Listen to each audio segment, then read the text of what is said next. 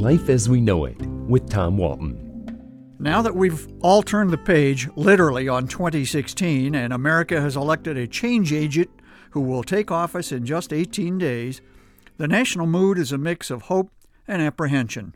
We've already been told by President elect Donald Trump that his first day in office will be a busy one as he sets out to dismantle Obamacare, undo several of the president's executive orders, and generally erase the last eight years from the public consciousness. So I thought it might be a good idea to take a look at some of the things that I expect to stay the same in the new year. My wish is that they provide you a bit of calm, or not, on a sea about to roil with turmoil. First, the new president will find out that even with a Congress dominated by his party, he will not accomplish everything he wants. No president ever does. Further, his party, or a big chunk of it, is not yet ready to be dominated by him.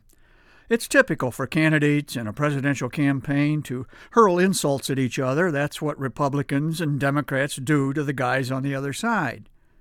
But it will take a while for the venomous Republican debates to fade from our memory.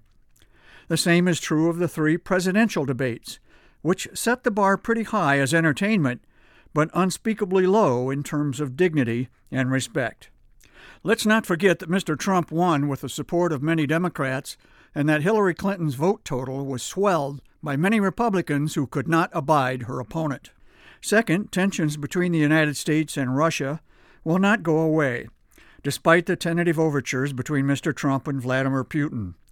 They may share a common interest in ridding the planet of ISIS, but deep philosophical differences and policy matters will continue to make true detente difficult. Hopefully, the two will get along, but it will not be a friendship in the style of Ronald Reagan and Mikhail Gorbachev, who developed a genuine affection for each other and who both understood the folly of nuclear saber rattling. I'm not sure Trump and Putin get that part.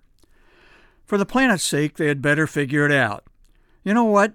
So far, I'm not exactly calming your nerves here, so let's look for other signs of stability that may be more reassuring. If, like me, you happen to be a fan of the Cleveland Browns, you can once again set low expectations in 2017 and not be disappointed. I should be upset that year after year the Browns find a way to redefine mediocrity, but I've moved past that. I remain a fan, but I take my moments of excitement when I can. A touchdown here, an interception there. Even a first down brings joy to my heart. You know, moments of goodness amidst the 24 7 badness.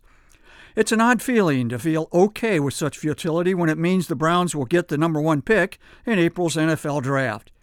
Still, the devil on my shoulder reminds me they'll find a way to screw it up. So, what else can we count on to remain constant in 2017? Well, the new president will soon nominate a Supreme Court justice the conservatives can endorse. The Democrats on Capitol Hill can howl, and the Senate can confirm thereby keeping all of our guns safe. You gotta feel better now, right? Life as We Know It is written and hosted by Tom Walton and is a production of WGTE Public Media. Life as We Know It with Tom Walton can be heard on WGTE FM 91 every Monday afternoon during All Things Considered at 5:44 p.m. or hear past episodes at wgte.org/life.